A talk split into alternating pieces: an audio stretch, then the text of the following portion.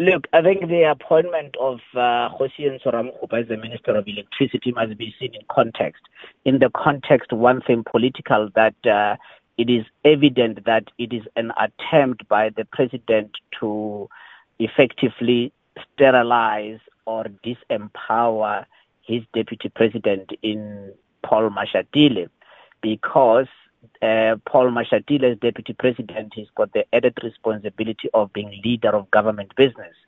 So to specifically take electricity on its own and then have a curious phrase, for example, to refer to the Minister of Electricity as will be having overarching powers over the Ministers of Energy as well as the Minister of Public Enterprise. That should tell you everything that you ever needed to know. And that that's really I think, what is concerning. But on the other hand,